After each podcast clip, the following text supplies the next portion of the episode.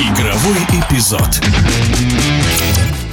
Прошедшие матчи группового этапа Лиги чемпионов преподнесли сюрпризы. Мало кто верил, что Боруссия в группе смерти доберется до первой строчки, обойдя даже ПСЖ. Провал Манчестер Юнайтед также с трудом можно было прогнозировать. Журналист и комментатор Алексей Осин предложил свое видение ситуации. Турнир был достаточно необычным и весьма интересным наверное, самая большая неожиданность – это четвертое место Манчестер Юнайтед. И тут вспоминается судьба наших отечественных клубов «Локомотив», который когда-то был законодателем мод и московский «Спартак». Все они после ухода своих топовых тренеров, тех, с кем были связаны эпохи, не смогли в итоге найти себя в новом мире. Ровно та же ситуация с Манчестер Юнайтед, может быть, даже проявившаяся чуть раньше. Сэр Алекс Фергюсон оставил клуб какие бы деньги не тратили владельцы, как бы они ни менялись, какие бы ни приглашали тренеров, все равно результат остается одним и тем же. То есть лихорадочная такая картина, когда меняется ситуация, меняются результаты, могут быть отдельные победы, но в целом общий уровень крайне низок. Ну, крайне низок, разумеется, по меркам этой команды, а не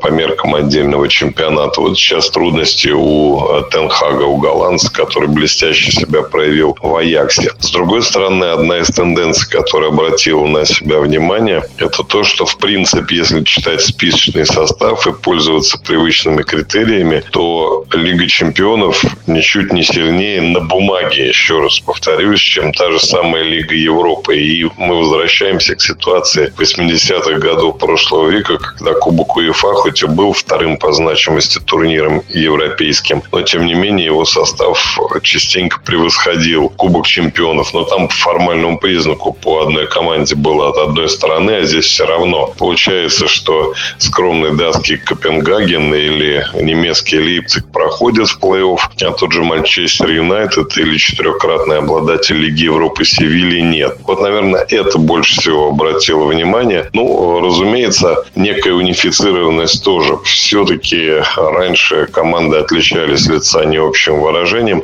а теперь они все прекрасно подготовлены, здорово бегут, но, в общем, похожи друг на друга. По крайней мере, может быть, это некоторое брюзжание, но, тем не менее, такое ощущение возникло. Какой матч из последних был наиболее эмоциональным? Последний тур запомнилась э, трагедия Ньюкасла, который весь матч давил своих соперников из итальянского Милана и все-таки в итоге пропустил два мяча и проиграл. Сложно было смотреть на эмоции тренеров и игроков команды у которых вроде бы все было в руках, но в итоге так ничего и не получилось. О кризисе в МЮ и о прошедших матчах в Лиге чемпионов комментатор Алексей Осин.